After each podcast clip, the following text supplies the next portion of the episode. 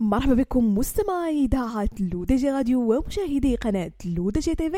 فقرة Hacks Week الفقرة اللي كرافقكم من خلالها أنا عايشة بوسكين مجموعة من les astuces اللي يقدروا يسهلوا حياتكم اليومية. نعلم جميعا مستمعينا أن النوم مهم في جميع أوقات السنة لكن هذه الأهمية تزداد أكثر في شهر رمضان وهو الوقت الذي يضعف فيه الجسم بسبب الإمدادات الضعيفة للطاقة الشيء الذي يجعلنا بحاجة إلى تقليل الجهد وتجديده والتعود على مواعيد جديدة للنوم والذي يعد أمرا في غاية الصعوبة. ويعتبر تحديد برنامج الراحة أو النوم مهما للأشخاص العاملين خاصة السيدات اللواتي يقضين يومهن خارج البيت وفي زحمة الطريق ويكملونه في البيت من خلال بذل جهد مضاعف في إعداد طاولة الإفطار واستقبال الضيوف وتتبع الأبناء.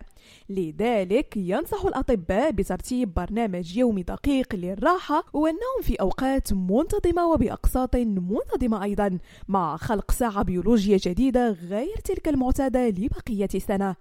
حاولوا مستمعين ما أمكن ضبط أوقات نومكم.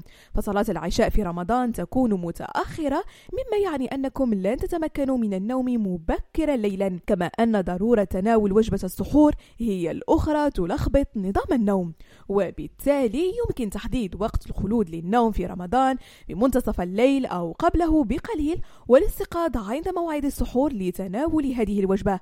بعد ذلك يكون للصائم حرية العودة إلى النوم لبضع ساعات ساعات قبل التوجه للعمل. أي بعد صلاة الظهر تظل طريقة مناسبة لتعويض النوم حيث يقدر الأطباء بأن أقل غفوة تسمح بالاسترخاء وتجديد الخلايا وإعادة شحن الطاقة تقدر بحوالي عشر دقائق إلى ربع ساعة تقريبا حسب الحالة الصحية للفرد ومدى تعبه.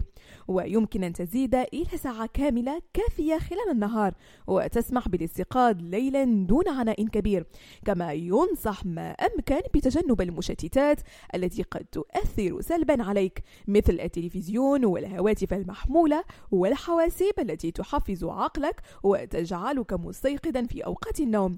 كما يؤثر الضوء المنبعث من هذه الأجهزة على إيقاع الساعة البيولوجية.